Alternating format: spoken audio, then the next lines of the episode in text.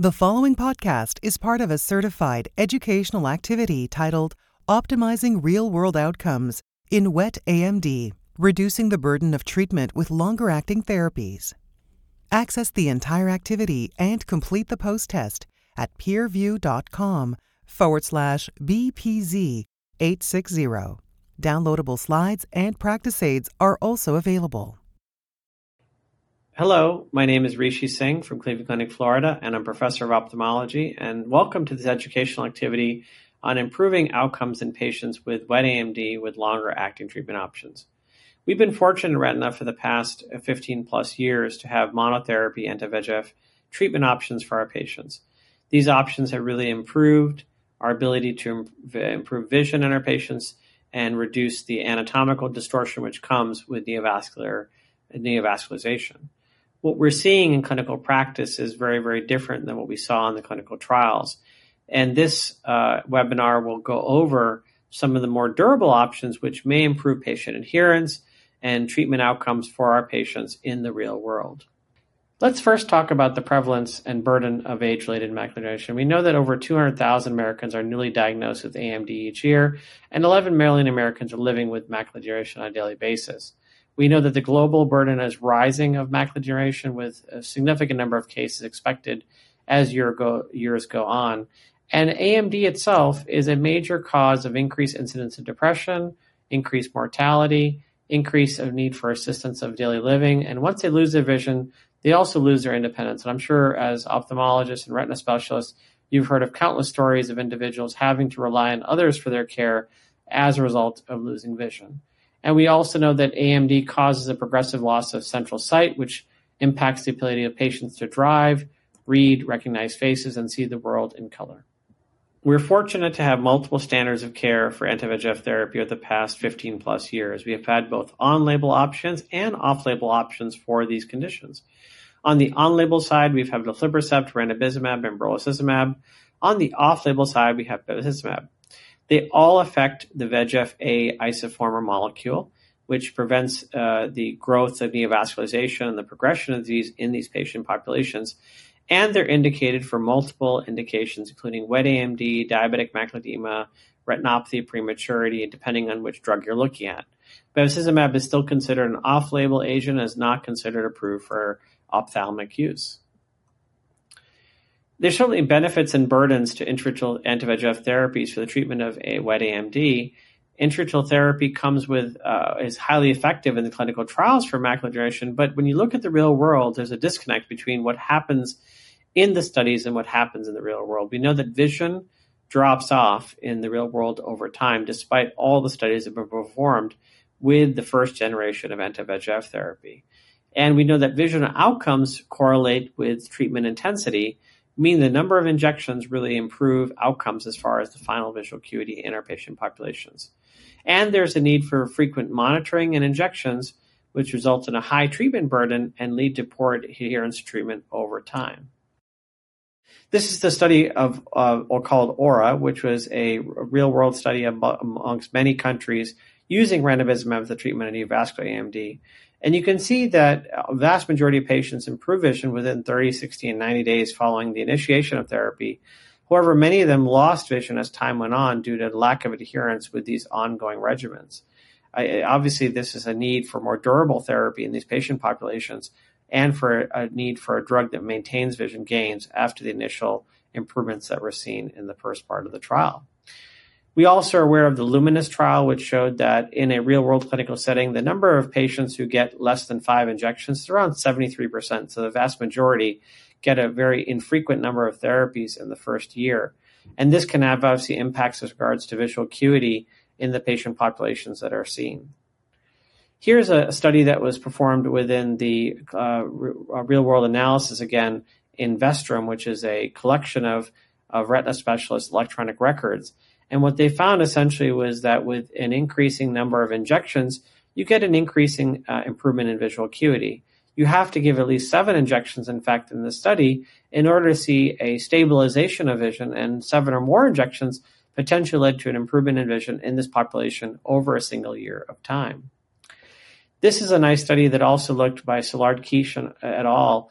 at the impact on anatomy with successive injections, and what you can see on this graph is that with every successive treatment, you get an increased reduction in retinal thickness and normalization of the retinal thickness over time as a result of increasing the frequency of therapy. So just to confirm again from those prior studies, what we found essentially is that with the frequency being high in the real world, you do get the outcomes you hope to achieve, albeit at the expense of potentially the burden of treatment in these populations. So we know that obviously factors of linked to non-adherence are multiple in nature.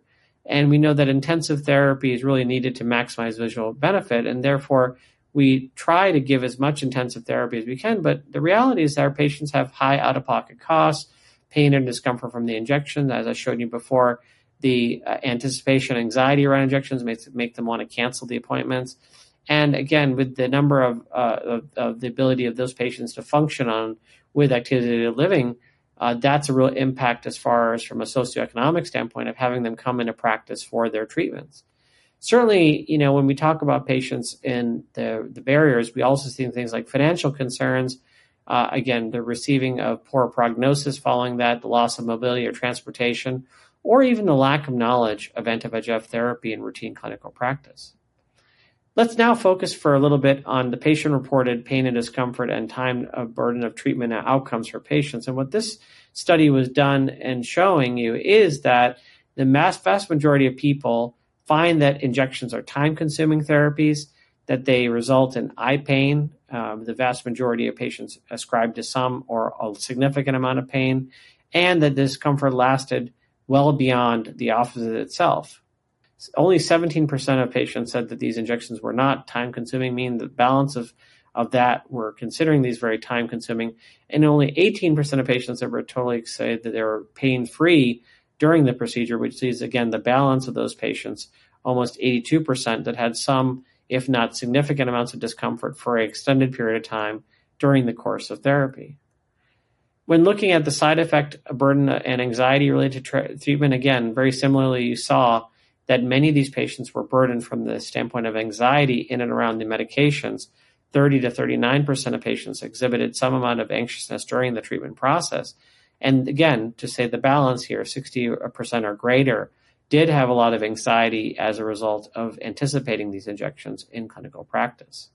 This is a Norwegian study that looked at patients who got treatments for wet macular degeneration. And this was interesting because it found that many of these patients had more significant reactions to this even prior to their injection period. You can see in the middle graph that even a day or 2 days or even a week prior, they were thinking about these appointments and had anxiety around the appointments, and that they actually had so much stress that they were actually affected by their sleep or their concentration or difficulty being able to relax was one of the things they talked about even coming in prior to that injection.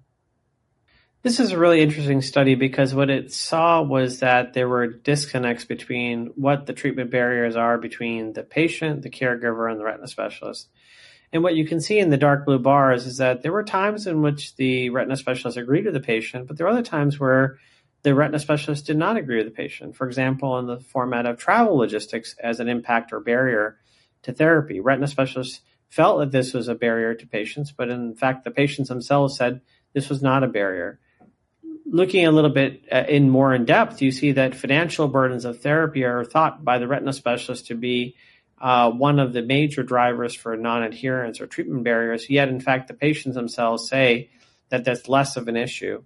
So just again to point out that there are some differences in regards to what providers feel like are barriers to therapy, but also what patients and caregivers might feel in regards to these barriers to therapy. As we discussed, there are some limitations to the prior anti-VEGF therapies we discussed, both on-label and off-label, and we're thankful that the innovation of retina has continued, and we have durable, viable options to consider at this given stage. We have aflibercept high dose, which is an 8 mg dosage of aflibercept that is the same format as what you're aware from the prior, which is the VEGF receptor 1 and 2 modified attached to a modified FC portion. You had the ranibizumab port delivery system, which is basically a delivery port of ranibizumab that was delivered over a long extended period of time with dosing up to every 24 weeks. And then you have faricimab, which is the first bispecific molecule for the treatment of neovascular AMD, which binds both an anti-VEGF and an anti-ANG2 to a single Fc fragment for the treatment of neovascular AMD, diabetic macular edema, and most recently, retinal vein occlusion. Let's look at these trials a little bit more in detail to understand how these drugs were approved. Aflibercept 8 mg was studied in a phase 3 clinical trial called PULSAR. And this trial randomized patients to receiving 2 mg every 8 weeks after 3 loading doses, aflibercept 8 mg after every 12 weeks after 3 loading doses, or aflibercept every 16 weeks after 3 loading doses. The primary endpoint was the mean change in best-corrected acuity at week 48. And the end of the study was at week 96. Looking at these durable studies, it's important to understand that there was an ability to shorten or extend the intervals of treatment. And the criteria for either shortening or extension is listed here. It's either a 5-letter loss of best corrected acuity compared to week 12 and a 25 micron of central foveal thickness compared to week 12, or the new onset of foveal neovascularization or the new onset of foveal hemorrhage. This criteria was used during the course of the study to determine if patients were shortened or extended during the course of the study. Looking at the results of the PULSAR study, we see here that the patients who received 8 mg aflibercept compared to 2 mg aflibercept had the same outcome in regards to vision, with a non-inferiority trial met at the end of both week 48 as well as at week 96. And this is in concert with the fact that 8 mg was given less frequently during the course of the studies. Looking a little bit more at the anatomical thickness, you see an equivalent result as far as anatomical reduction in retinal thickness from baseline for both 8 mg and 2 mg over the course of the study, albeit that those in the 8 mg form got their injections less frequently than they did in the 2 mg form. Looking at those patients who were able to finish the study based upon that DRM criteria of extension or shortening, you see here that at those patients at week 60, you had 85% that were able to go Q12 and beyond. And again, looking at those patients in the 16-week group, you see that 77% of patients were able to go Q16 weeks and beyond, with a combined nature of both groups looking together at 87% of patients were able to go Q12 and beyond for all of the 8 mg aflibercept group. At week 96, this actually was increased even further, with actually 47% of patients able to go Q20 weeks and beyond. You had patients who were 71% of patients going Q16 weeks and beyond, and 88% of patients going Q12 and beyond. Again, showing the durable nature of 8 mg aflibercept as we have seen in this population. Here's the safety of the PULSAR study of 8 mg aflibercept through week 60. And you can see it's well balanced in regards to the adverse event issues here. Of note, this 8 mg aflibercept is given in a slightly larger volume, 0.07 cc's. And it's important to follow the IOP rises in potentially these patients over time. You can see that nonetheless, despite the larger volume, there wasn't a significant rise in the intraocular pressure. Also, looking at the higher dose of aflibercept, you may hypothesize it may be concerned around antiplatelet trialist collaborative events, but nonetheless, this drug proved to be effective and safe in this patient population. Let's switch gears and talk about ranibizumab port delivery system. The phase 3 Archway trials was the 2-year study that registered port delivery system for the treatment of neovascular AMD. Patients received either 100 mg per ml of ranibizumab port delivery with fixed refills every 24 weeks versus 0.5 mg of intravitreal ranibizumab given Q4 weeks over the course of 2 years. You can see that the results show that the primary change in visual acuity was equivocal between both groups, and there was neither an increase or a decline in the vision over the course of the study, which is what you would expect from a previously treated population. The secondary endpoint was a change in best corrected acuity score over time, and the change in CPT from baseline were generally the same between the two treatment arms over the course of the study. Looking a little bit more in detail into the adverse events, there was some patients who initially had a vitreous hemorrhage after implantation. That number declined significantly as they retaught the procedure and how to cauterize the base of the scleral incision prior to making the final incision for the port delivery system. There were a few cases of endophthalmitis, corneal erosion, And certainly conjunctival retraction is another one we're always concerned with as well. Unfortunately, in late 2022, the ocular implant was an insertion assembly tool was voluntarily recalled due to septum dislodgement, and this did not include the refill vial or the needle. And here's an example of that septal dislodgement you can see here, where the septum actually can go into the bottom of the tube and therefore be exposed and or leave a larger hole behind it, and that can lead to potentially some concerns around infection. This occurred in 2.3% of cases as of August 31st, 2022. Switching gear again and looking at a different mechanism of action, we can look at faricimab. Faricimab is a bispecific protein affecting both VEGF and ANG2 receptors bound to a modified Fc fragment. You can see that over the course of the TENAYA and LUCERNE studies, patients were randomized to receiving the drug every 8 weeks, every 12 weeks, or every 16 weeks, with disease intervals determined at various time points to determine the patient should be adjusted. This was compared against aflibercept given every 8 weeks after 3 loading doses to see if there was a difference over time.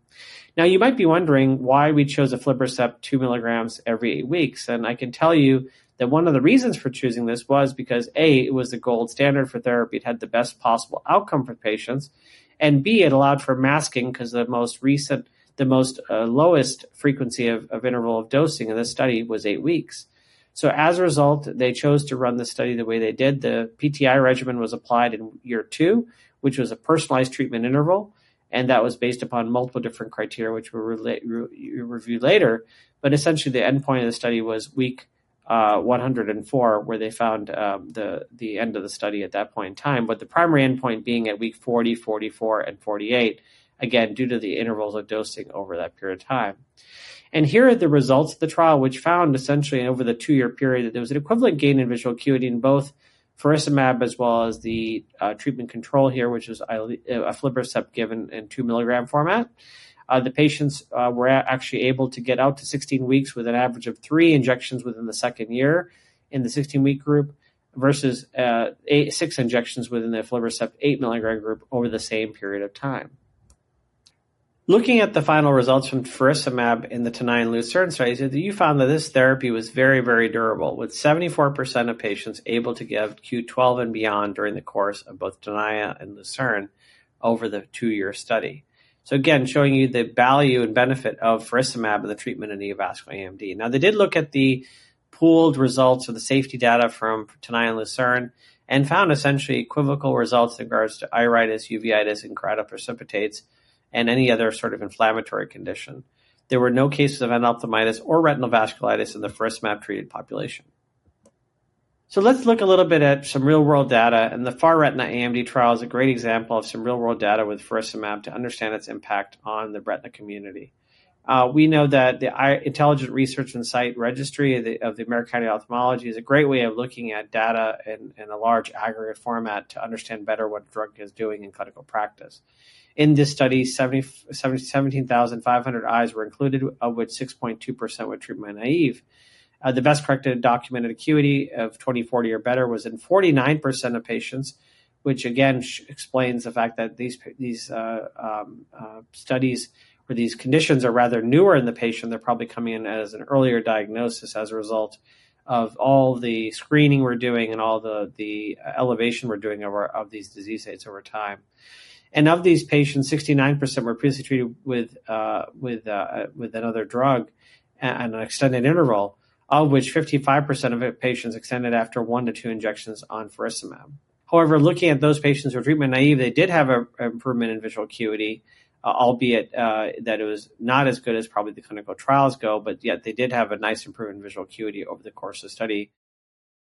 So as I mentioned to you in the beginning of this program, that we have obviously some anti-VEGF therapy that's been around for many years now. And this year, we've had the exciting entree of many different drugs into the market. We obviously still have bevacizumab, which is off-label. We have ranibizumab, aflibercept, and brolucizumab, which are all the first-generation anti-VEGF treatment options for our patients. Faricimab, which is the bispecific molecule affecting both Ang2 and VEGF together, and high-dose aflibercept, which is, again, a molecule familiar with now with a high-dose form that has 8 milligrams concentrated of aflibercept in comparison to 2 milligrams in the past. We also have some other ranibizumab molecules that you see here, which are biosimilars. Biosimilars are essentially almost identical to the actual reference product in every shape and form in regards to their clinical efficacy and safety, with some specific differences in regards to their structure of the molecule. And what this allows for in biosimilars is to bring in a product that potentially would be competitive with the existing reference product, again, to lower drug prices and to allow for more competition within the market space. With first-line therapy, this has been a controversial topic for many retina specialists. We've seen a plethora of studies that have been done comparing some of these drugs head-to-head for conditions like AMD and for diabetic macular edema.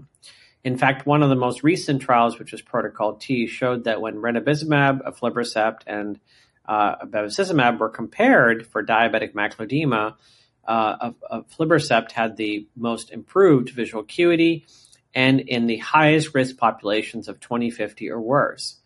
At the same token, because of the improvement in visual acuity in all arms of the study, many insurance companies and many other individuals have used this as potentially allowing for step therapy to be in place for patients in our reimbursement populations.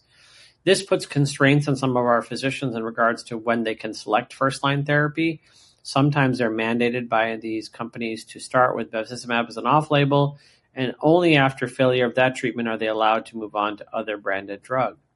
As a result of potentially using some of these step therapy implications, we may see a delayed response in our patients, and we know that persistent therapy and persistent loss of vision potentially results in a worsening outcome for patients over time. So when we look at addressing the burden of treatment, which you covered a little bit in some of the prior slides, we need to look at not only the reimbursement issues we talked about, but also the patient-centric issues. Understanding that the patient knows to come back for therapy and understands the consequences of non-adhering therapy, which essentially includes the loss of vision over time. And we're all aware that treatment adherence is related to transportation, the ability to rely on others for these potential therapies. And again, while there's no particular way we can predict who will be a non-adherent person or not, we should have these conversations with all our patients to make sure that we can solve them through simple education over time. And the goal really is to find an effective treatment with the goal of clearing up all the fluid and all the hemorrhage which occurs within a patient, getting them back to baseline, and certainly trying to address the underlying cause of neovascularization with these therapies, albeit that their treatment non-compliance really affects the final outcome in regards to vision. We have obviously had a variety of different dosing regimens in retina. We've had fixed dosing regimens, as-needed regimens. There's some advantages and disadvantages to both. With fixed dosing regimens, it becomes consistent application, but it's really not individualized. So what are some advantages of these individualized treatment regimens for neovascular AMD? I mentioned to you some of these before. In the studies, they were all fixed dosing regimens, either Q8, Q4, sometimes Q12. But if you can be flexible about the dosing regimen, you potentially have the ability to prevent over-treatment. You possibly have a cost-effective option for patients. And looking at the goal of these therapies, obviously we try to suppress the growth of neovascularization, but that's not always 100% in these populations that we do look at. And again, using these treatment approaches, we can really try to extend the novel therapeutic approaches to get the best interval between injections for our patients, reducing, again, the burden of treatment. In PRN regimens, there is a lower treatment burden. However, there's significant disadvantages in regards to fluid fluctuation, which can be a detriment to the retina over time because the patient doesn't necessarily get enough drug to them through this process. So treat and extend really has become the best of both worlds. It combines aspects of continuous regimen with PRN therapy or a variable approach, that avoids the disadvantages for each method. And again, the individual patient has been shown to have, the treatment regimen is shown to increase persistence on therapy and achieve gains comparable to clinical trials when treat and extend paradigms are used. As I discussed, when we use these treat and extend regimens for our patients to extend the intervals and to reduce the burden, increase adherence, and prevent patients from losing vision over time, we can now marry these with the newer agents I spoke of before, faricimab, high-dose aflibercept, as well as port delivery system when it does become available, to further reduce the burden of treatment for our patient populations. So to summarize, wet macular degeneration is a major cause of visual impairment and blindness with increasing prevalence as the population ages. We know that anti-VEGF therapy has really been a game changer for patients with wet macular degeneration for the past 15 years. This has obviously been the first generation of therapies, as we discussed. We discussed the more durable options like high-dose aflibercept, faricimab, which is a bispecific affecting both ANG2 and VEGF together. And we discussed the port delivery system, which is a longer-acting format of ranibizumab in the port delivery system. And we know that these agents help to really decrease the injection burden, certainly would improve the adherence of therapies over time, and again, are approved for now use in our patient population, and certainly are considerations when we discuss these options with our patients. As we discussed also, treatment individualized treatment plans are usually individualized in nature, and it depends on both provider-patient interactions and patient needs and preferences in regarding the treatment regimen. I hope you found this webinar to be informative and useful, and I appreciate your time today in watching this program. Thank you very much.